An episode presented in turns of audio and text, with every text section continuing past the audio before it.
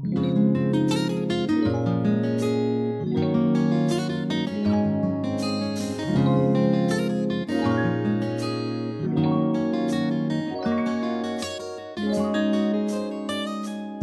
大家好，欢迎来到来都来了，我是主播丸子。Hello，大家好，我是 Nicole。节目开播前呢，先给大家推荐一个护肤界的国货之光 HBN。HBN 是国内最早专注做 A 醇抗老的开拓者、引领者品牌，国内早 C 晚 A 护肤发起者，也是唯一拥有数百万 A 醇用户的国货品牌。那这一次着重要给大家推荐的产品呢，主要是 HBN 的 Alpha 熊果素银亮精粹水，又称 HBN 发光水，以及 HBN 酵母水光嫩肤面膜，又称 HBN 酵母面膜二点零。我们先来说一下 HBN 发光水，它是一款去黄提亮的精华水。第一个很厉害的点呢，在于它的成分超级奢华，有三维焕亮配方：alpha 熊果苷加乙基 VC 加光果甘草根提取物。护肤成分党的朋友们呢，大概都知道，alpha 熊果苷是公认有效的亮肤成分，是战斗力爆表的褪黑王者，亮肤力呢堪比市面上常用的贝塔熊果苷强出十倍以上。乙基 VC 也是褪黑效果高于普通 VC，能够更温和、和更稳定的直达基底的。而光果甘草根提取物则是抗氧力远超唯一的纯植物提取物，能够显著的淡化表皮已经生成的黑色素。其实它们三个成分任何一个单拎出来都能够自成一批提亮精华，而三者合一呢，亮肤力可以说是直接爆表。第二个厉害的点在于它的吸收度和肤感很好，HBN 发光水有超绵密的海蓝之谜同款精华活性分子气泡，每一次用之前呢，都要摇一摇，激活它们，吸收和渗透就会更加丝滑，几秒吸收，不黏腻，不刺激，不闷痘，简直是油皮亲妈。第三个很厉害的点呢，就是它性价比超高，一瓶普通的提亮水一般只有一种提亮配方，动辄就是五百块钱，而 HBN 提亮水有三维提亮配方，价格只要一百多，可以说是非常极致的做到了让大家把每一分钱都花在了有效成分上。那第二二个产品呢，就是 HBN 的酵母面膜二点零，同样的有超级奢华的成分，分别是德国 CLR 二裂酵母加上五重神经酰胺加上五 D 玻尿酸等修护补水大牛，搭配两大舒缓尖子生，促胜黑科技全方位显著修护熬夜肌。那我们逐一给大家介绍一下这三种成分啊。首先是德国 CLR 二裂酵母，是他们的王牌修护成分，能够做到基因级别深层修护损伤，抵御氧化，预防光老化。神经酰胺主打的功效呢是修护皮肤屏障，特别适合夏天经历了暴晒后的脆弱皮肤。五 D 小分子玻尿酸是玻尿酸中的爱马仕，是市面上罕见的五种大中小分子的玻尿酸，给肌肤喝得进的营养的水分子。除了成分呢，其实面膜的使用感也特别的重要，尤其是夏天要透气才行。这款面膜采用的定制晶透凝胶天丝膜布，非常亲肤，非常柔软，非常的服帖，一片就能让肌肤喝饱精华。这么豪华的多维修护阵容，价格也是绝对令人心动的。那这次我们也给大家申请到了特殊的优惠，大家可以去到 HBN 旗舰店找客服报暗号“来都来了”，下单的时候也要一定记得，呃，把我们“来都来了”这个暗号写上。也会有额外的赠品，大家快去天猫旗舰店购买吧。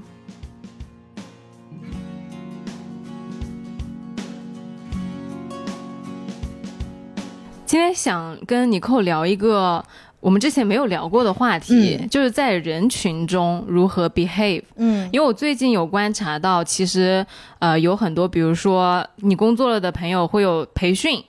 团建，嗯然后或者说你新到一个职场的环境里，又或者如果你是在生活上去参加一帮，比如说 party，嗯那种你有可能有十几个人都不认识的那种场合，就是在一个新的环境里面，你怎么样和别人相处？嗯因为对我来说啊，我其实有很多那种大型大型培训的经验，或者说跟那种五六十个人相处的经验嘛。嗯我觉得从大学开始到现在，我会观察到，呃，不同的人在不同的呃团队里面，他的那个状态是不一样的。然后随着我们阅历和年纪的增长，可能同一帮人他状态也不一样了。对，我前阵子去参加了一个培训嘛，我就发现其实刚工作的时候，呃，很多就是相当于新入职的员工，他会更加的。呃，想要表现出合群的样子，嗯就他就会，比如说有一个任务，大家就会坐在坐在一起讨论完之后，哇，你好厉害呀、就哇，嗯真棒，就其实你现在的视角看回去，是那动作是很变形的。就是就真的是那个时候的嗯。很、有一种青涩、很活泼的那种感觉。对，我最近去参加培训，我发现大家就稳了很多。嗯。就是有那个活动任务一分配下来，然后大家迅速的每个人该干什么该干什么，然后完了之后大家就耶一起哦，嗯。终于干完了，然后就好了，就不会有那种很多多余的说呃给你鼓掌啊，嗯或者说就是想要表现出自己非常友善。哎热情之类的那个部分就少了很多。对你再往后走一点，因为我看我爸爸辈的那些人培训嘛，他们是怎么着？就是本来我们去上这个课，然后大家白天都会有课程嘛，嗯然后上完了晚上会有一些活动，你就会发现大家白天上课的时候几乎是都在神游的状态，或者是甚至是大家彼此说好的，哎呀，今天哎呀就这样吧，就这样吧，哎弄一弄吃饭去吧，嗯 然后发现大家把这个中间的部分也省去了，直接就跳到最后那个娱乐的部分了那。个吃饭的环节，对对对，然后呢，就想其实还是有不一样的状态的。有一些朋友他在团队里，我我发现，包括我过去我自己也是这样子的，就是你不会去主动提出一个想法。或者说主动去带头做一件事情，我通常就是会说，呃，保持跟队形。比如说队长说、今天我们要这样，我说哦好的，嗯，就我一般是那个 OK 的那个人，嗯，但具体你说要今要往左走，还是往右走，还是什么走个十步再转一个弯，我都不管的，我不、我不介意这件事情。就你根本不 care。对，然后有一些就是主动每，我觉得每个团队可能都会有一到两个人是那种特别活跃，然后特别能担当一些就是联络呀或者组织的事情的，然后也有一些人呢。他就是跟那个队伍好像保持了一点距离，嗯，他就不会特别热络的参与进来，他可能就在边边看着你们。然后如果你给他分配了任务，他也会就是比较淡淡的说 OK 可以，但是他也不会就是说特别积极，嗯就在周边游离的那种人。然后我我其实目前来说，因为大家通过上几集节目都知道我是个 INTP，就是对于社交这件事情稍微有一点点内向，但是我会发现像我这种人，你也依旧是需要人群的。因为前阵子我不去登山吗？登到后面你就跑不动了，尤其是最后我记得是两百米的时候，真是怎么样你都不相信你自己能跑完的最就爬上的最后两百米，你就哇，我就是要躺原地躺在这个地方了，我就是上不去了。然后就在那个时候，就突然从山上下来了一群人，嗯我突然那一刻就突然轻松了很多。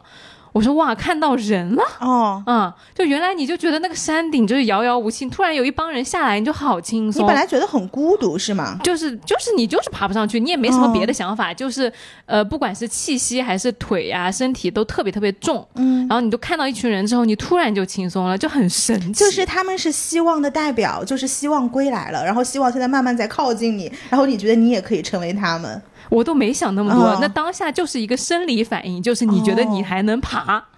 哎，好像是会这样。你这样想讲了，我再回去想想，我登山似乎也是这样子的。嗯，就我登山，我是一个特别不能登山的人。虽然可能大家觉得我可以做各种运动，但是对于这种有海拔的活动，我是特别不能做的。是累的。但是呢，我家人很喜欢登山，嗯所以呢，就是他们有的时候去，我我有一个经验，就是你不要抬头看，你就是闷头走。啊，是的，是的，对的，然后我爸以前就会骗我，比如说他前面还有两公里，然后他会跟我说还有二百米，然后那你们是一直二百米？对呀、走了二百米，他说哦哦看错了，还有三百米，然后我说说。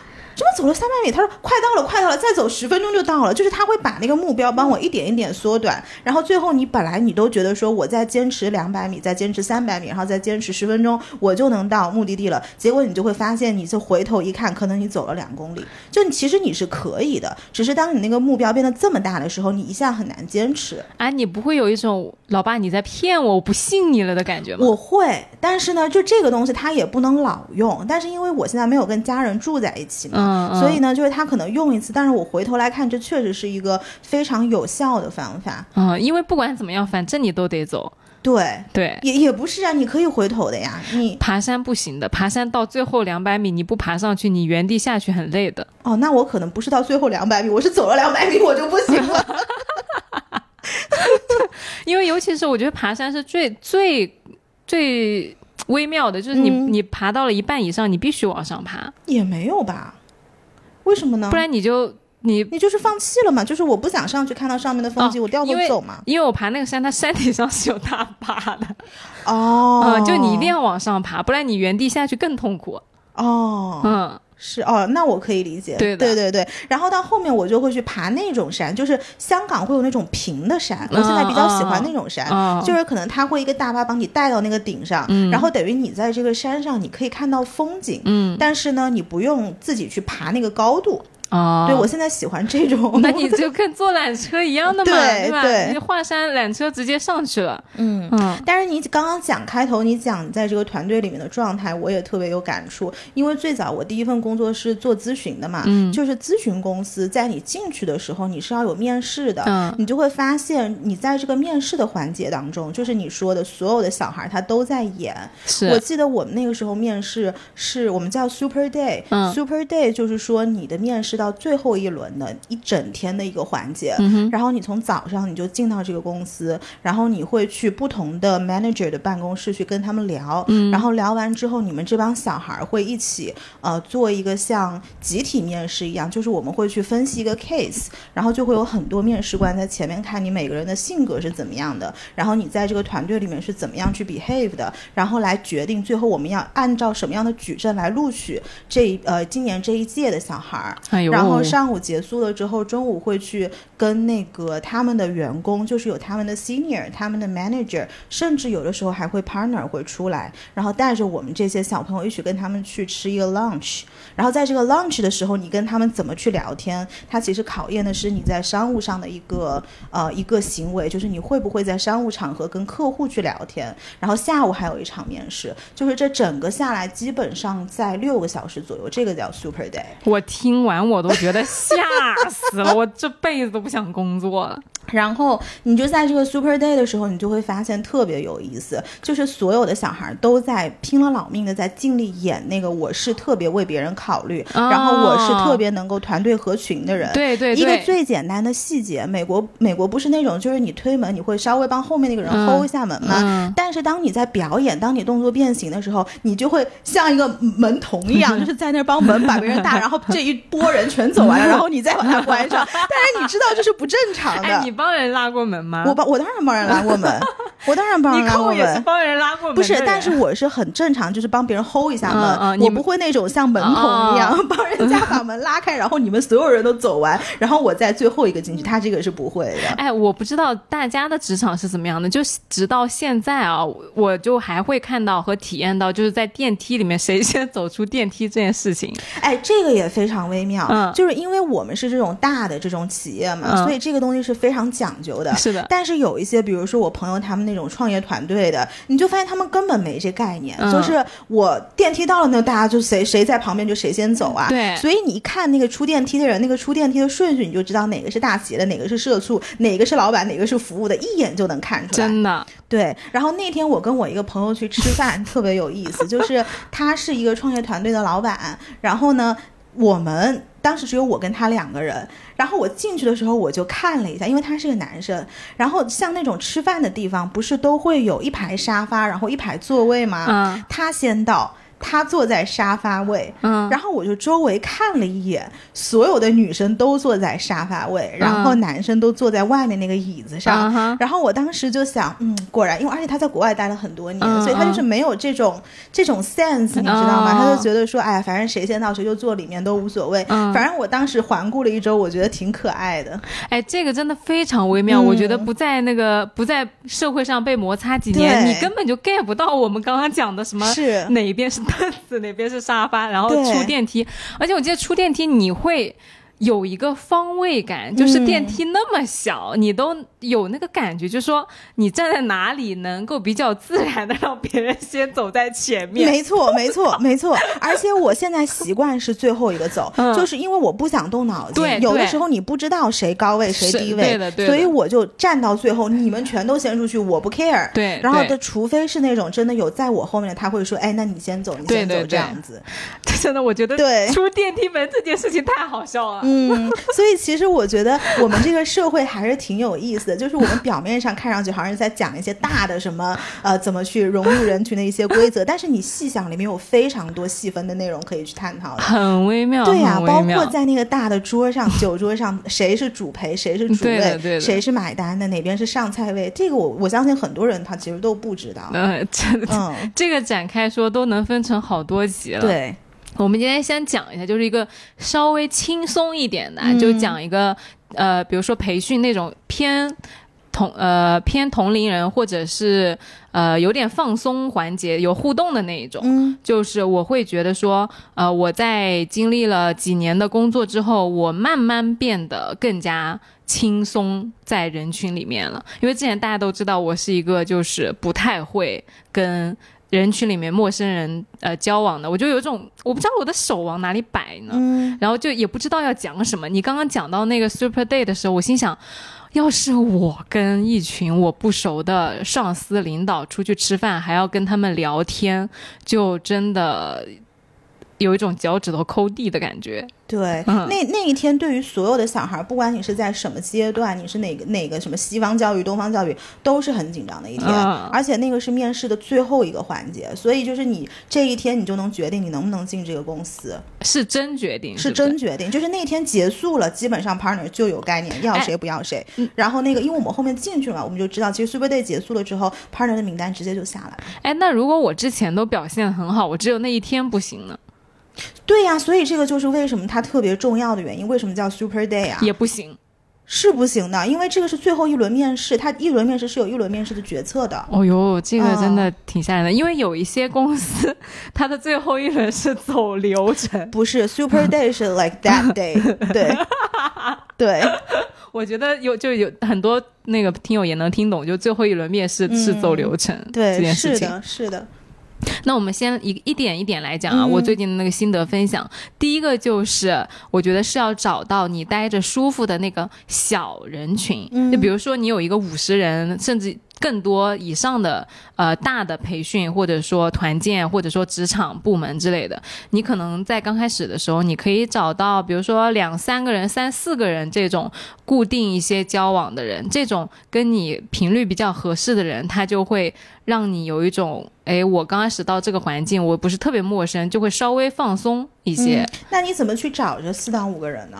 这个可能就是一开始进这个环境的时候，有一些是因为一些随机的因素，比如说连号了呀，或者说什么叫连号？就是你的那个号码被分在了，或 者这是说牢房吗？为什么会有号码？就是就一个组啊之类一号的，丸子，就一个组啊之类的，哦或者说各种各样的原因，就是一起交个什么东西之类的。就有有可能有个两三个人这样，嗯然后这种团体就是你可以一起呃活动的这样子。然后第二个就是，当你在这种团体里面，你可以尝试着去展示你自己，然后承担一些小的工作。你说小团体里面还是大团体？小团体从小团体开始突破，然后到大团体，这个主我觉得最最重要的是要有一个展示自己的意识，嗯因为我觉得我从大学开始，我就是从来不展示我自己那个人，包括到那个前阵子呃到 Podfest，我还在说我上台说话会感觉有一点不知道怎么办嘛，但其实到现在两个月之后，我会觉得好很多，嗯就是展示你自己，其实。我经常会担心，比如说你能力不够，但其实你只是你发现那些站出来的人嗯。跟你也差不多，嗯。甚至就是他们也就是挺轻松的，他们也没有说想要做的多好，就是因为一帮一帮人在玩儿，然后就是要有个人站出来，他他就站出来了，就很多人是很轻松的这件事情，我看起来。嗯。嗯，但是对于我来说，我以前就会有负担，但嗯。你经历了这些事情之后，你发现哦，也就还好。嗯嗯。嗯，就你是那个你你的那个工作培训呢，或者是你在一个新的职场环境里面，哦，是这样子的，就是因为我想了一下，就是我刚刚做咨询的时候去培训嘛，我们的培训他会把你关到一个我们叫 campus 的地方，嗯。然后这个 campus 呢，你可以理解为像国内的度假村，嗯，就大概是这样一个环境就是一个。封闭的地方。这个封闭的地方里面有很多教室，然后也会有很多的酒店，然后大家都住在一起，嗯。然后还会有喝酒的，还会有什么蹦迪的，这个都是 campus 里面他公司给我们带的设备。嗯嗯嗯，然然后呢，我们下了飞机之后会有那种长的车来接我们，就是 limo 嘛，然后把我们接到那个 campus 里面，然后。你以为进去是一个非常什么 fancy 的什么五六天，不是的，非常累，每天从早到晚培训一堂一堂课。嗯，然后我们我不知道你们是怎么样啊，就是我们是有一个一个小的圆桌，然后这个圆桌基本上会坐到五到六个人。嗯，然后呢，我们白天会有讲师来讲课，然后讲课的同时，呃，会有一些 case study，然后我们会是要去分析的。但是这种 case study，呃，我我我我。更多的是参与者的角色，就是我不会是那个 lead，我说我来分配怎么怎么去工作，然后你要做什么，你要做什么，然后最后我分配谁先 present，谁第二个 present，我不会做这个东西。嗯，就是你分给我什么，我可以做什么，我是这样的一个角色在培训上面。就你其实跟我以前有点像的，对我现在也是这样子的。嗯，如果你要我现在去参与培训，我肯定也是这个样子的。哦，对，但是我的点就在于我不想去花那个力气，我不想去动那个脑筋，就是你给我什么我就做什么，我也没有什么特别。呃，想要去支配人的这个欲望，我就是好奇，嗯，就其实我也不是说一定要把，我就想知道那样是个什么体验，嗯。嗯，所以我就会去观察，然后看，哎，好像这件这件事情也没有我原来想成那个样子，然后我就一直在看这些事情，嗯，然后还有一个就是我们刚刚聊到聊到特别想要合群这件事情啊，我会发现最近的培训，我们会其实会去欣赏那些跟我们不一样的人，嗯，就有一些人。他就是说话特别的慢，他就这么说话，然后他说：“哎呀，那如果这个事情塌塌了的话，那岂不是有点害怕呀？”就他那个害怕也，他不会说，哎呀，那不就害怕了吗？他说，那也有点害怕呀。他就这么说话。对。然后他会有一种紧张的环节的那种反差的喜感，他也不是故意的，他就是这么说话。嗯。然后呢？你们是在干什么？他要有这种紧张的环节？他我们可能是要交一个作业，然后可能我们当时在开玩笑说，如果谁谁谁不写，怎么怎么着，就这个我就完不成了。OK。他当时就这么说，然后我们其实反而会觉得，哎。这个人就跟别人都不一样，然后会觉得他很有意思，就很好玩儿。嗯，然后还有一些其他的人，他可能说话的时候也会有一些跟你不一样的思维，你反而会去注意这些人，然后会去欣赏这些人不一样的地方。就前提是他不给你讨厌的那个负面的印象的话，你就会觉得这些不那么合群，或者说不那么主动合群的人，其实还挺好玩的。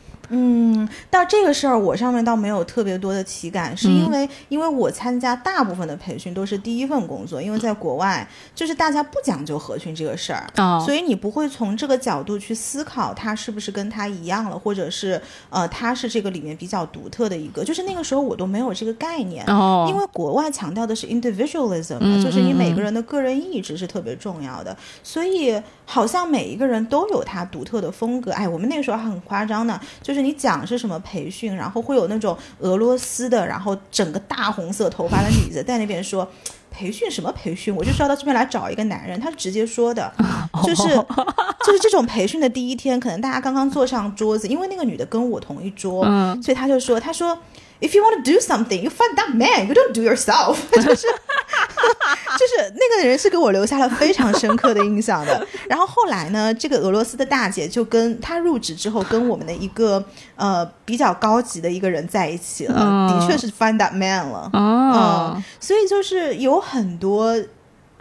非常夸张的人，而且还有那种你第一天你能看到他，然后什么第二天他就开始宿醉了，就再也没有来过培训。这个都是新生哦，这个都是刚刚入职的小孩。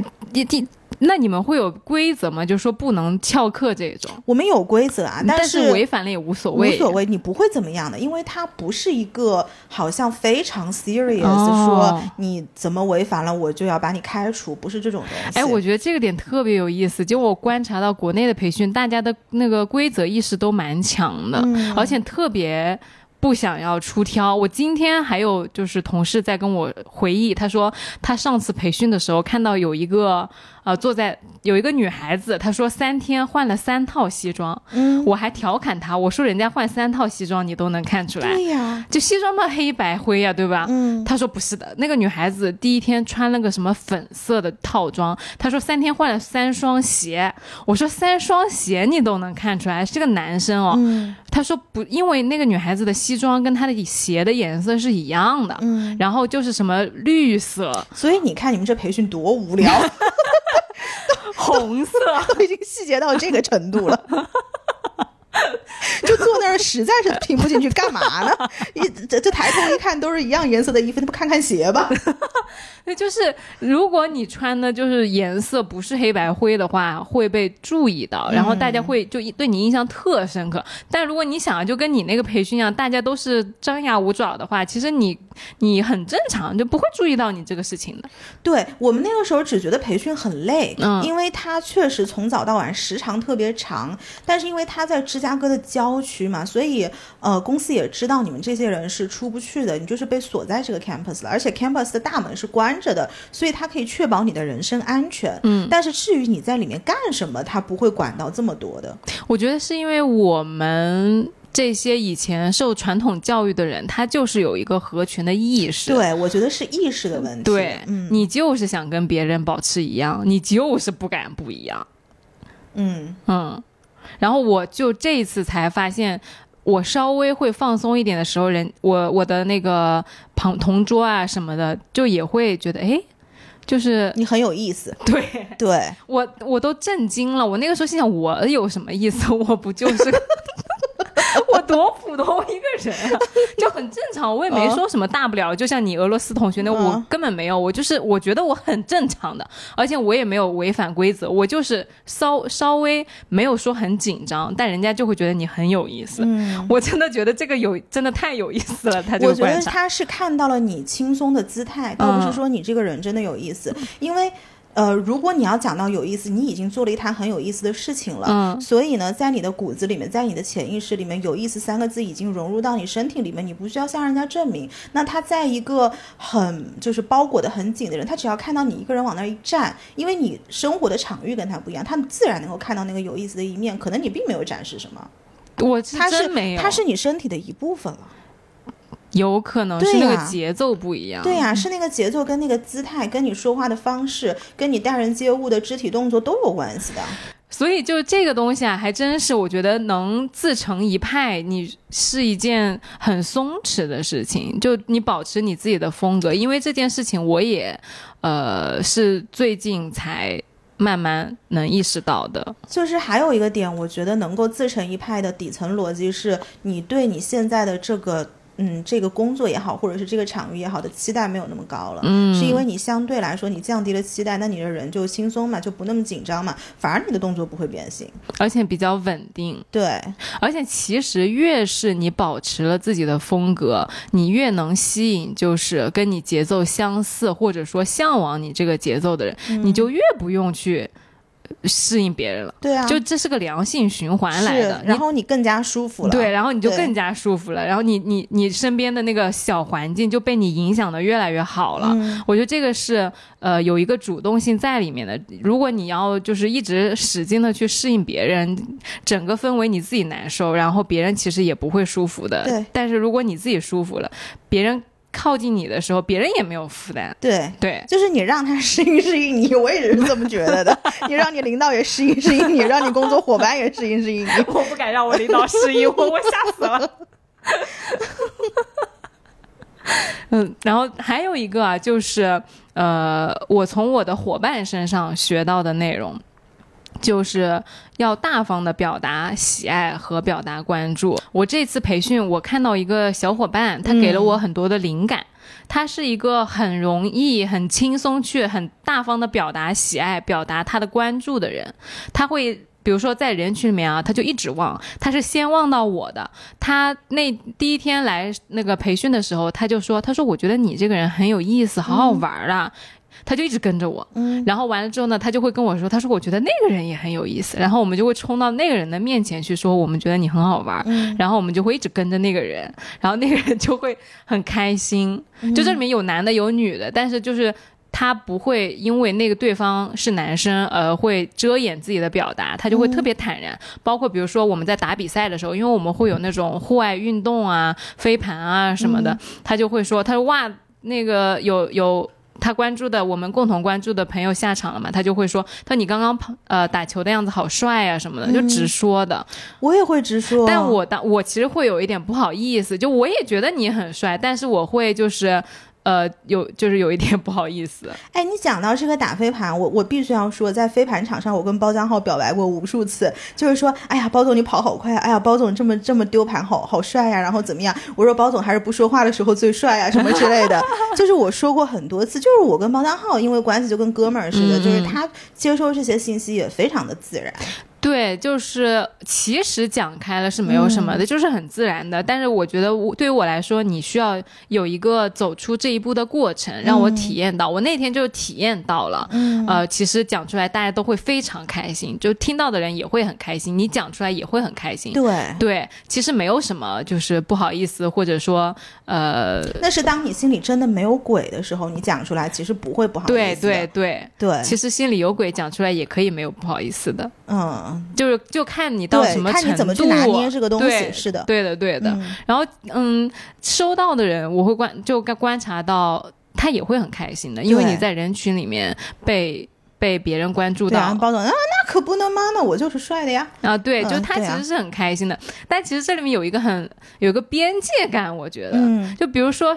有的时候，你我会因为比如说我特别欣赏这个人，然后我就一直对看关注他，一直关注他。那可能我不知道，我没有没有问过这个问题，就是被关注的人他会不会觉得呃不舒服，或者说不想被你一直关注？嗯，其实这个问题也是我最近在想的一个东西，因为前两天我跟我的一个闺蜜在讨论这个话题，嗯就是按照我的习惯。呃，包括我身边的很多朋友，我都是口头跟他们表达过，就是我喜欢对方哪一面。嗯。比如说，我会跟一些朋友说，我特别喜欢你什么都知道，嗯。或者是你的见识特别的广，然后你的阅历非常的丰富，然后这些东西在我这儿是闪闪发光的。我基本上都是这个句式在说的，或者是我非常欣赏你某一方面的才华，比如说你口才特别好，或者你反应能力特别快，你的控场能力特别强，嗯，或者是你很有喜剧天赋，是。这个都是我 verbalize，就是我会跟别人说过这些东西的。对，但是呢，我最近就发现，其实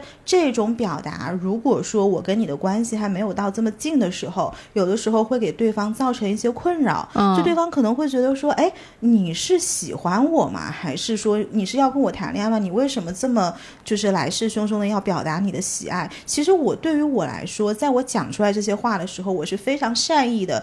告诉你，我觉得你什么地方特别特别的好，嗯这是一种 like saying I love you 一样的表达。嗯但是好像对于一些人，他会把这个东西模糊掉，然后甚至是误解。然后对呀、所以最近也因为这个事情，然后给我造成了一些困扰。所以前段时间我跟我朋友在讨论这个，就是是不是有的时候你不能这么去跟人家这么赤裸的去表达你的喜爱。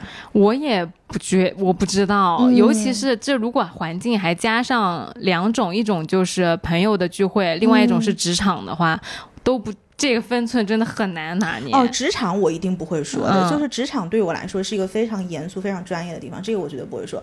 但是朋友之间，其实我经常做这样的表达，嗯哪怕是一些我在 party 上刚刚认识的朋友，比如说之前。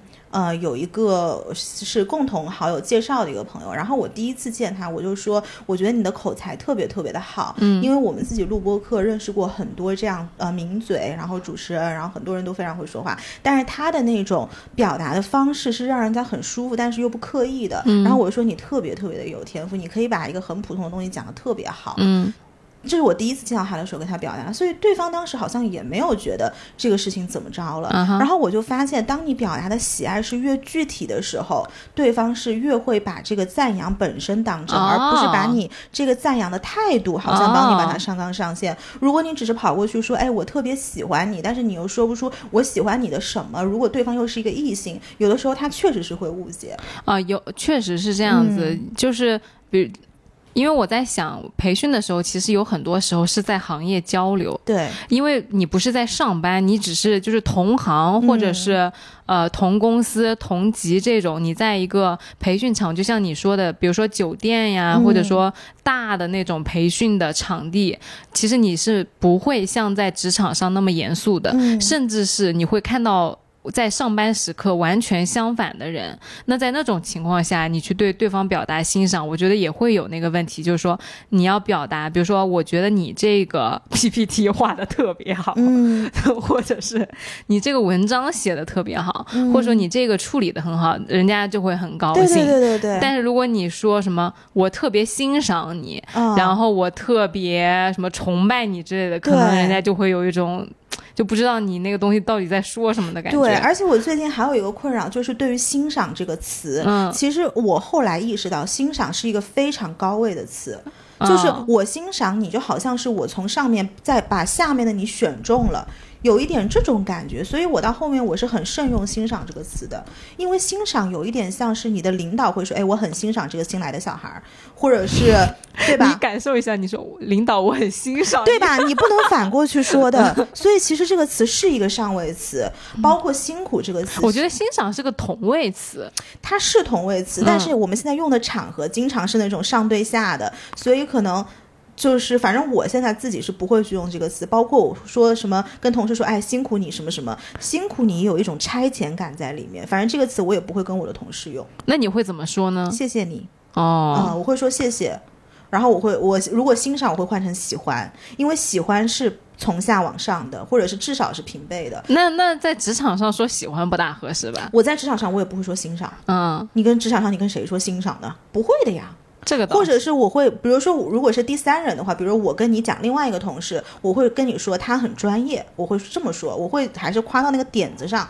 哦，你你讲话这么注意的啊，对的，我不会讲欣赏的。我我的职场就聊天的嗯没有那么紧张的，我就是讲话还是比较轻松的。嗯，嗯，对我我其实只有在就是大家私下看到我的时候，讲话是非常随便的。嗯，对，哎，这个职场环境确实也是不大一样的。是的，嗯我也我也很想听，就是大家说那个，你觉得什么时候，呃，边界会被冒犯？就我、嗯我自己觉得啊，除非是那种特别过分，然后给你带来了负担的状态，大部分时间表达欣赏，我觉得我是 OK 的。对，那我就很想问大家，尤其是异性之间的这种，你表达你很欣赏一个人，就是在什么样的环境下，对方会觉得安全感被触碰了？因为我这个人呢，有的时候可能触碰人家安全感，但是我并不自知的，对，对吧？嗯，所以你有的时候是的，嗯、是，所以有的时候可能我冲到对方面前，我跟你说我特别欣赏你，或者是我特别喜欢你，我很喜欢你的什么什么特质，然后这个东西在我这闪闪发光，就是在我这个地方，他整段话语它是非常友善的，然后是我对你没有所求、没有所期待的，但是可能对于听的人来说，他就不是这样去想着整套话了。所以我也非常想问大家，如果有一个跟你不是这么熟的人，然后跑上来表达对你的喜爱，你们会怎么去看待这个事情，或者是在什么样的场合下会觉得自己的安全感受到冒犯？又或者说，你们有什么关于比较安全的去表达夸奖的小 tips？我不知道，我真的不知道。我也不知道。对对，所以大家可以在这个地方呃帮帮帮我们，就是这个这个确实是哎，我们很少碰到我们俩都不知道怎么做的事情的，确实就是在节目里面，确实是，所以大家可以帮帮我们，就是这个东西到底是怎么回事，我们都非常的奇怪。嗯，然后我觉得啊，就是刚刚其实讲了四个点嘛，就是嗯第一，你刚来的时候你就找一个你能待着舒服的小的呃小团体或者说人群去切入这个大的群体。然后第二个就是你主动展示你自己，第三个就是放心走你自己的风格，保持你自己自成一派嘛。第四个就是大方的表达你的喜爱。我觉得如果有这四个点，其实你已经能在一场呃群体活动、集体活动、培训里面做的比较舒服了，嗯就不会太呃在意自己哪里做的不好啊之类的。嗯然，但是如果你想要在这个团体里面，比如说。呃，被记住或者说突出一点，我觉得还有几个可以聊的，就是一个是你去贡献一个特定的技能，嗯。就一个团队里面，可能你说你不一定要去当那个组长啊，或者说班长啊，或者说呃 leader 啊之类的，你去贡献一个，比如拍照，或者说啊、呃带带一些设备，比如说带音响啊，哦，带扑克牌呀、对，带那种什么夜灯啊、嗯。之类的那种，你随便，你只要在这个团体里面有一个特殊的贡献，你就很容易被记住。嗯，以前我们那个就是第一份工作培训，我们桌上有一个人，他特别会调酒，嗯，他是因为这个技能被大家记住的，而且是被我们是一个大教室，可能嗯里面会有十桌左右，然后每个桌都想抢他。嗯我们那时候叫他 this bartender，就是、哦他就是都在那五天里面都有一个代号了。嗯，对，他是这样被大家给记住的。我我最近你知道，就是金融行业在流行掼蛋吗？嗯，我知道，就 是说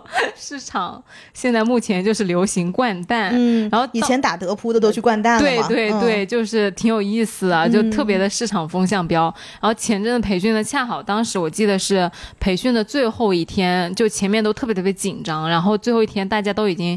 相当于各回各家，各找各找各妈了，就是回到你自己的，比如说公司啊，或者说、呃别的城市、省份啊之类的，可能有一两个小时的间距，比如说你早回去一点，你的航班早一点，你的航班晚一点，就在那两个小时的时间差，其实大家相处了呃十几天，都会有那个有对，就会有点不舍，然后就说告别的时候，其实你有一种呃说完再见，但是又有一种。很粘连感，就是你没有办法很爽快的马上走掉。然后当时我们就在楼下跟其中一个可能马上还有一个小时就要离开的人说告白告别，哦，吓死我了！我告别告别，。然后呢，他当时就说：“哎呀，他说你们走吧。”他说：“嗯我们以为就不见了嘛，短期内。”然后没想到他过了五分钟说：“来我房间里打牌。”啊，他带牌了。哦然后就是他有一个，你以为你们的那个告别已经完成了，没想到峰回峰回路转，还有一个节目。嗯，就这个节目来的好像要比如果前面没有那一段要来的更加激烈。对的，对就觉得很开心的，就是带牌。然后后来那个牌他走了之后，他把那个牌留给我们，然后我们剩下的人去等同样一班航班，就坐在那个候机室里面打打掼蛋。哎，是的，就是你讲到这个，我都让我很很向往以前那种培训的感觉，因为我已经有六七年没有参加过培训了。嗯，就是之前的培训又很轻松，然后最后大家走的时候，我们还是飞各个地方。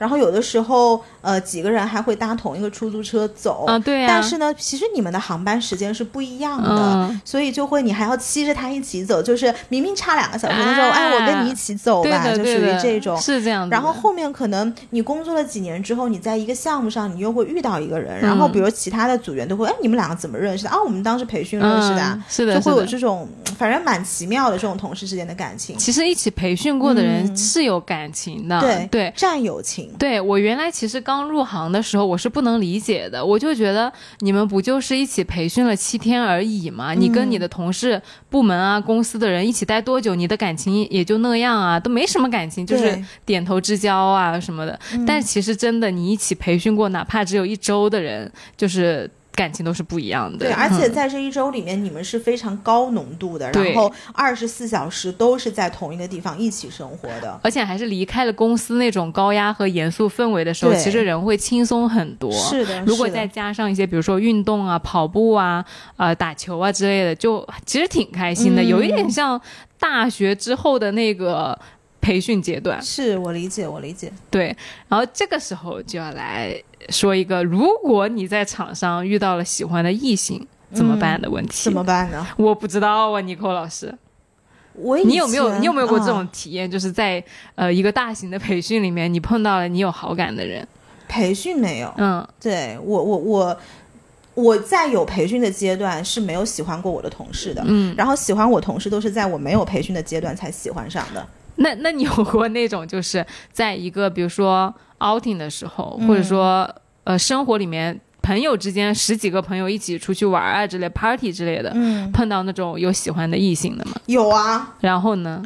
然后它其实分两种情况。嗯哎，其实我我 to be honest，我很喜欢这种环境。嗯，因为这个就像是你们两个之间的秘密，就是我们两个有非常高度的心照不宣的默契，嗯好像是呃，我也喜欢你，然后你也知道我也喜欢你，或者是如果更幸运一点，你也喜欢我，嗯，但是呢，剩下的人都不知道，就是在这个场域里面属于我们两个的秘密，我是特别喜欢这种哎，环境。剩下的人能看出来的好吧？哎，还真不一定。如果你真的跟同事谈过恋爱的话，然后如果你们有一起出差的话，其实剩下的人是不会知道的。哈，比如，尤其是如果你们出差在外地的话，你碰到一些比如你的客户啊什么的，然后客户就不属你们两个的关系，就都甚至都不知道你们俩是同一个部门的，然后根本就不会看出来你们俩之间的这个中间的一些小的暧昧的。哦，我不行的，我心理素质超差的。啊，我觉得这个很刺激。我我会觉得很就是很担心，我很紧张的这种事情，为什么呢？就是会会害怕被发现吧。哦，我一光是想到这件事情，我我会觉得别人是看得出来的，嗯嗯，然后我就会不好意思，然后就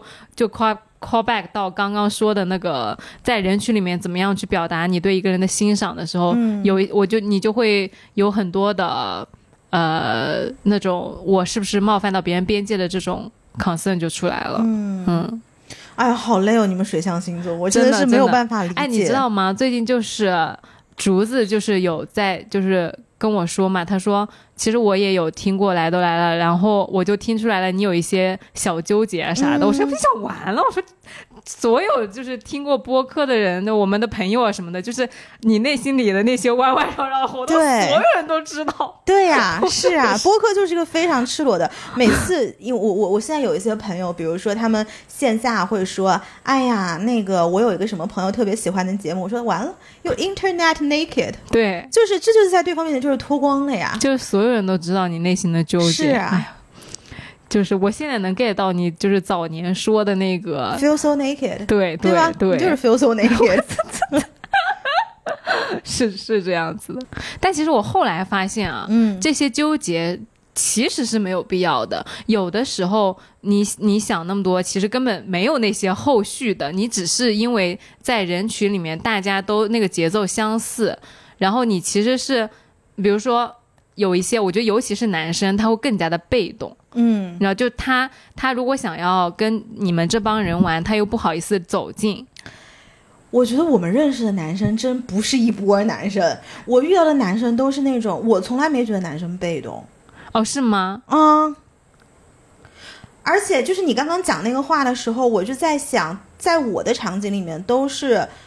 就是如果我想干嘛，我以为没有后续了。就是你不是说什么有后面有很多弯弯绕绕，嗯然后结果没去表达吗？我一般是表达了，我以为没有弯弯绕绕，结果发现后面的 惊涛骇浪，只是我不知道而已。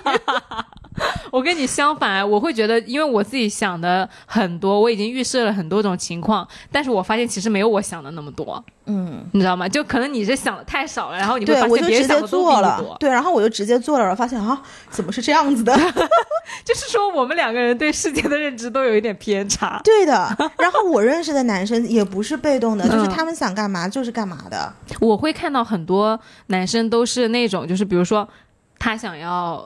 呃，做一件事情啊，他会有一点点犹豫，嗯然后比如说你跟他招一下手，你说过来，嗯坐在这边，我们一起就是比如说看个什么东西，他就会过来，哦，那这个是有的，这对吧，？嗯就是他会就是要你有一个主动招手的过程，包括我我的 concern 啊什么的，他其实你事情发生就是很自然的，就就大家一起去做一个活动。嗯，就对于我来说，就是不要想太多。如果你想那个人坐到你旁边来一起。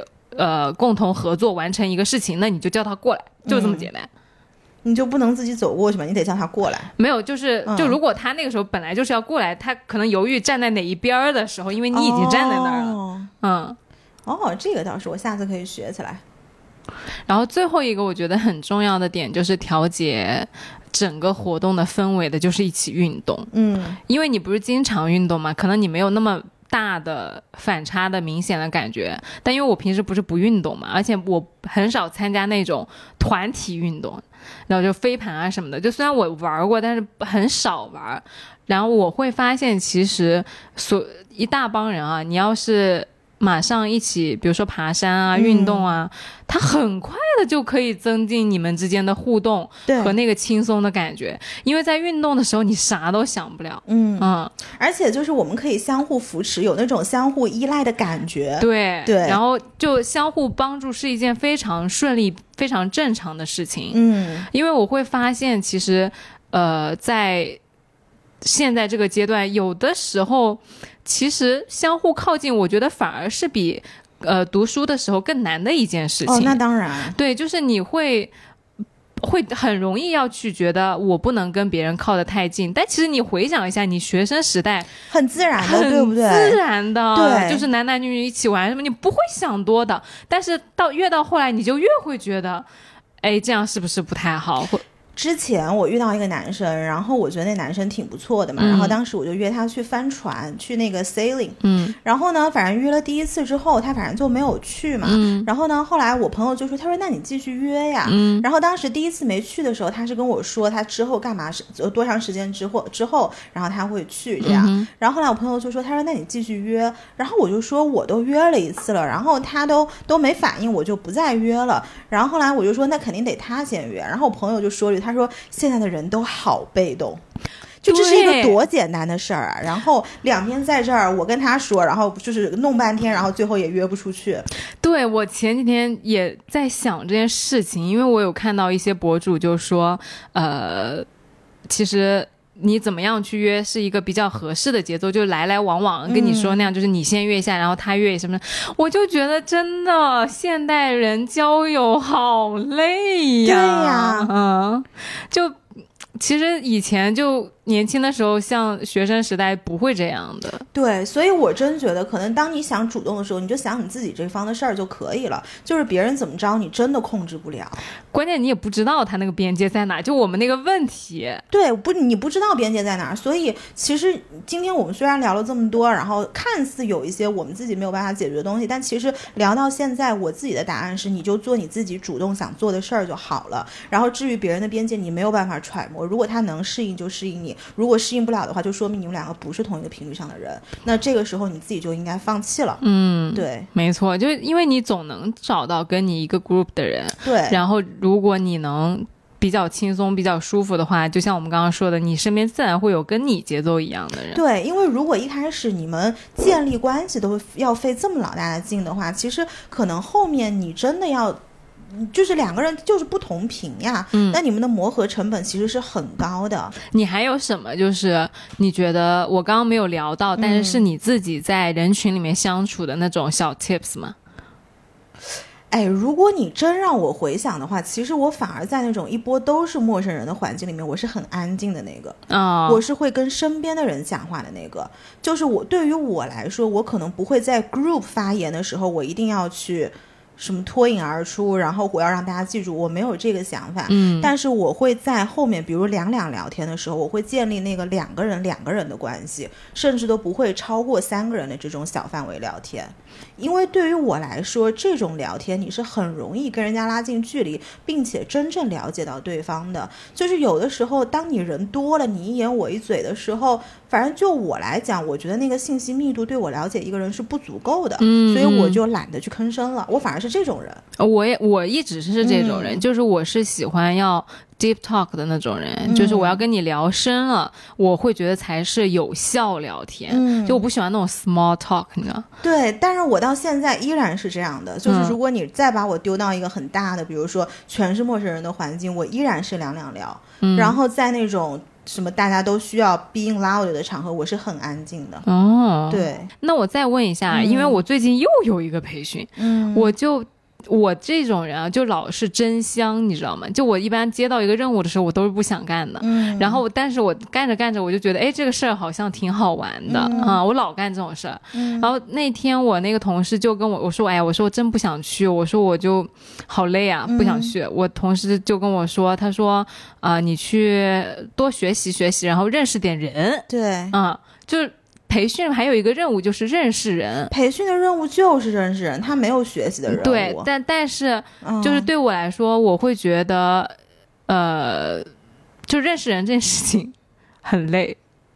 嗯，对我来说现在也很累。嗯，对，那那那你会放弃这件事情吗？我不会，因为如果他是有认识人的。嗯，这个 function 就是如果它是有认识人的作用的话，我首先会想我的目的是什么，嗯，因为这个对我来说就是一个工作环节了，那我的工作思维就打开了，而不是那种。哦其实我的两个思维切换是非常清晰的，就是我私但是是不下就是私相容的它是不相容的。哎，那如果有很多场合是休闲场合，但是是认去认识工作呃同行那样，就是那就是对我就来说就是工作场合。啊，对我不会拿我私下休闲的一套放在工作场合上，因为你工作场合的标准一定是要比私下的标准要高的，那你肯定是就高标准而不是就低标准嘛。嗯那别人要看到我私下这样，那还得了啊？那我我不是认识不了人，我是可能在职场上都没法混了。主要是我太知道我私下是什么样了，所以我不能把这一面带到工作场合去。嗯，对。明白了。对，所以其实对我个人来讲，这两套分的是非常清楚的。如果你要我去认识认识人，我就会想说我要认识什么人，然后他要就是在我的整个工作的链路里面，他是在一个什么作用，嗯然后我会去认识那个特定的人。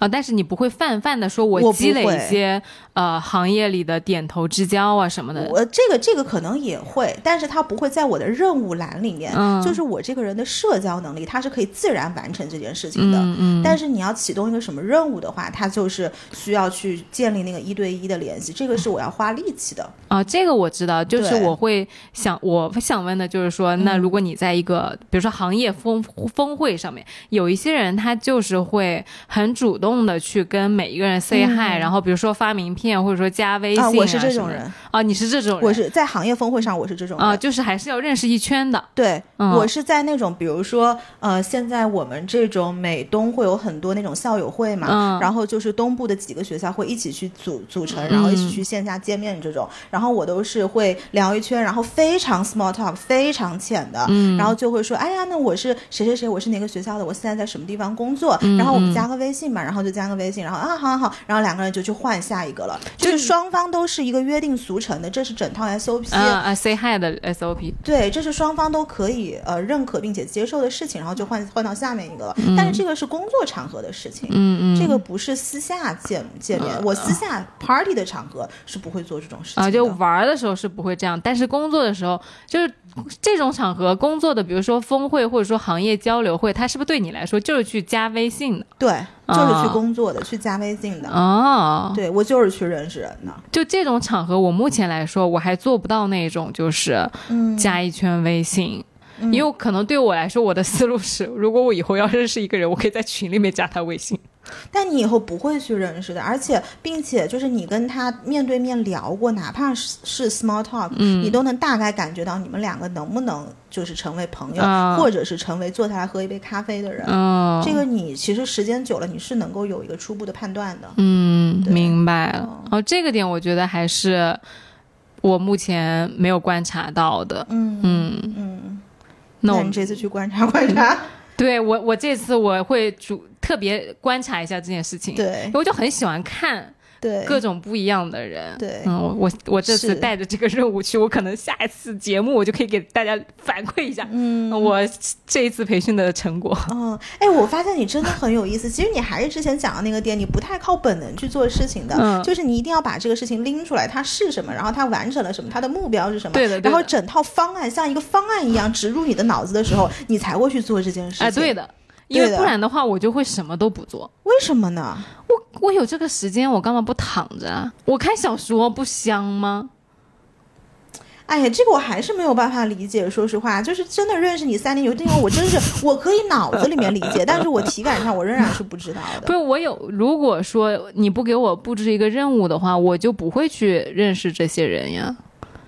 我就会觉得，那我一个人待在家里面也挺好的。我觉得这个这个是确实是你不能用理解的，你就知道有这么种那么这么种人就行了。只是就是说，随着我们年纪的增长和阅历的增加，你会知道越来越多类型和就是性不一样的人。嗯，就原来你可能觉得大家都跟你一样，后来就你就看到有一个人跟你特别特别不一样，嗯然后你就发现有很多很多人都跟你不一样。那今天我们这个就聊到这儿了。对，如果大如果大家在我们聊的过程当中有可以解答我们疑惑的，麻烦你给我们留言。对，或者是你有任何关于在这个人群当中怎么去 behave 这件事情有任何想法的，也可以给我们留言。嗯或者是你可以谈谈你自己的转变，或者你自己的成长、自己的观察都可以。嗯，是。嗯那今天的节目就到此为止了啊。对，还是欢迎大家每周收听《来都来了》。你可以在小宇宙、网易云音乐、荔枝 FM、苹果 Podcast、Spotify 等各大平台找到我们，然后也欢迎你在评论区跟我们互动。就这喽，拜拜。拜拜，希望你今天也开心。